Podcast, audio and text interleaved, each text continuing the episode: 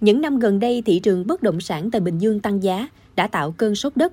Lợi dụng tình hình đó, nhiều đối tượng có hành vi làm giả sổ đất để giao dịch nhằm chiếm đoạt tài sản. Những cuốn sổ giả được làm rất tinh vi, khiến không ít người sập bẫy. Bà Nguyễn Thị Tâm, 56 tuổi, ở khu phố 9, phường Phú Lợi, thành phố Thủ Dầu Một, tỉnh Bình Dương, một trong những nạn nhân kể, tháng 8 2018, bà cho Trần Thị 17, 47 tuổi, ngụ ở phường Phú Lợi, thành phố Thủ Dầu Một, vay số tiền 520 triệu đồng. Để tạo niềm tin, bà Bảy tự làm giấy thế chấp hai cuốn sổ đất, diện tích hơn 1.600 m2 ở xã Phú An, thị xã Bến Cát. Tin vào tài sản thế chấp, bà Tâm tiếp tục cho bà Bảy mượn thêm 1,5 tỷ đồng. Sau đó, nhiều tháng liền không thấy bà Bảy trả nợ như đã hứa, bà Tâm yêu cầu chuyển nhượng lại một lô đất cho mình thì phát hiện là sổ giả. Khi cơ quan cảnh sát điều tra công an tỉnh Bình Dương đang thụ lý điều tra, thì bà Bảy đã bỏ trốn và không thể liên lạc được. Bà Tâm ngậm ngùi. Cái sổ đó thật sự nó tinh vi lắm, không có thể phân biệt được cái sổ giả luôn. Bởi vì nó giống, nó vẫn cứng cáp, giống cái cuốn sổ của mình vậy luôn. Đó, cho nên cô chịu cũng phát hiện được, cho nên cô vi bị lâm lẫn từ chỗ đó. Xong đó cô có về gặp Cục Cảnh sát điều tra của Công an tỉnh Bình Dương, người ta vẫn nói người ta lừa quá bài bản. Bởi vì nó đi y nguyên một bộ, nào là hợp đồng ủy quyền, nào là sổ đỏ luôn. Mà có dấu như này, thì sau đó người ta thu hai cuốn sổ đỏ giả có biên bản đó.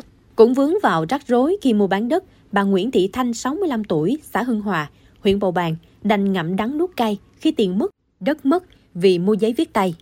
Năm 2002, bà Thanh mua mảnh đất có diện tích là 294 m2 của em ruột là ông Nguyễn Văn Hùng với giá 70 triệu đồng bằng giấy viết tay.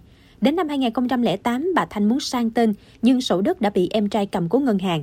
Sau đó, cả hai lên Ủy ban Nhân dân xã Hưng Hòa làm thủ tục tặng cho. Đến năm 2016, bà cho em trai mượn 126 triệu đồng để giải chấp. Khi lấy sổ ra, ông Hùng không chuyển nhượng và cũng không trả lại tiền mượn cho chị gái, nên cả hai xảy ra mâu thuẫn phải gửi đơn ra tòa. Qua nhiều lần xét xử và kháng cáo, cuối cùng ông Hùng được Tòa án Nhân dân tối cao thành phố Hồ Chí Minh tuyên thắng kiện. Nhìn mẹ già suốt nhiều năm phải hầu tòa, bà Lê Thị Uyên Phương, con gái bà Thanh, nghẹn ngào nói, đây là bài học cho gia đình, hy vọng sẽ không có ai rơi vào tình cảnh như gia đình mình. Thì qua cái việc này thì mình cũng muốn nói với là tất cả mọi người rằng á, à, những cái gì cũng vậy, như cả giao dịch mua bán bên ngoài hoặc là anh chị em ruột cũng vậy, cái gì nó cũng nên rõ ràng, chứng từ nó rõ ràng ra đó, đó. Rồi hả ký giấy tờ xong thì cũng phải có làm chứng rồi cũng phải có làm cái thủ tục theo quy định sang tên theo quy định hết đi. Nói chung là mình phải đứng tên giấy chứng nhận quyền sử dụng đất của mình. Mình cũng xác định là cái cái cái cái cái giao dịch mua bán này á nó cũng phải có chứng thực rõ ràng á để cho các bên rồi sau này nó không có gây phiền toái cho các bên những năm qua, Tòa án Nhân dân các cấp ở Bình Dương đã xét xử nhiều vụ làm giả sổ đất để lừa đảo chiếm đoạt tài sản các cơ quan chức năng tỉnh Bình Dương vẫn liên tục nhận được đơn kêu cứu của người dân về việc mua phải đất sổ giả. Các đối tượng lừa đảo bán đất sổ giả thường giao bán tài sản với giá rất rẻ và luôn thúc đẩy giao dịch diễn ra nhanh. Nhiều trường hợp sợ bị lộ chỉ nhận tiền cọc vài trăm triệu, sau khi gom được nhiều thì bỏ trốn khỏi nơi cư trú. Bà Trần Thị Kim Dung, cán bộ tiếp nhận hồ sơ và trả kết quả ở bộ phận một cửa của Sở Tài nguyên Môi trường tỉnh Bình Dương cho biết, trong quá trình tiếp nhận hồ sơ ra sổ đất, bà phát hiện nhiều cuốn sổ giả và đã hỗ trợ hướng dẫn người mua kiểm tra. Nghi ngờ sổ giả thì chị lúc đó chị sẽ hướng dẫn là liên hệ với cơ quan cấp giấy. Này bên chị cấp thì bên chị sẽ tra cứu được thông tin là chị biết là cái sổ này cấp cho ai, số phát hành, số vào sổ. Còn trường hợp mà cơ quan cấp giấy là cấp huyện thì lúc đó là thì người sử đất sẽ liên hệ với lại ờ, cơ quan cấp giấy tại địa phương.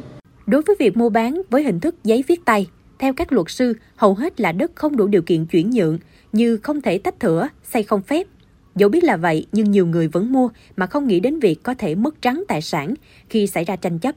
Luật sư Trương Nhật Quang, Phó chủ nhiệm đoàn luật sư tỉnh Bình Dương cho biết, trường hợp mua giấy viết tay nhưng vì nhiều lý do phải kéo dài thời gian công chứng thì người mua phải mua đúng chủ đất, không qua môi giới. Khi giao tiền phải có xác nhận của bên bán, nếu xảy ra tranh chấp mới đủ cơ sở thắng kiện.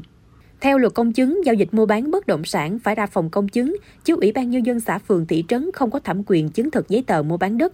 Do đó, người dân không nên tin lời người bán về việc xác thực giao dịch ở địa phương. Luật sư Trương Nhật Quang khuyến cáo.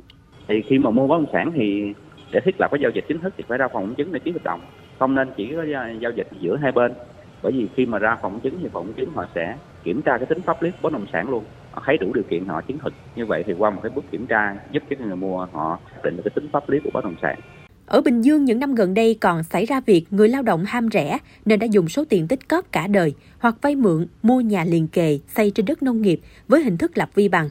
Sau khi cơ quan chức năng cưỡng chế phá bỏ, lúc này họ mới tá hỏa vi bằng không đủ cơ sở pháp lý trong giao dịch nhà đất. Công nhân đành ngậm đắng nhìn căn nhà mơ ước bị đập bỏ và số tiền tích cóp đã bị mất trắng.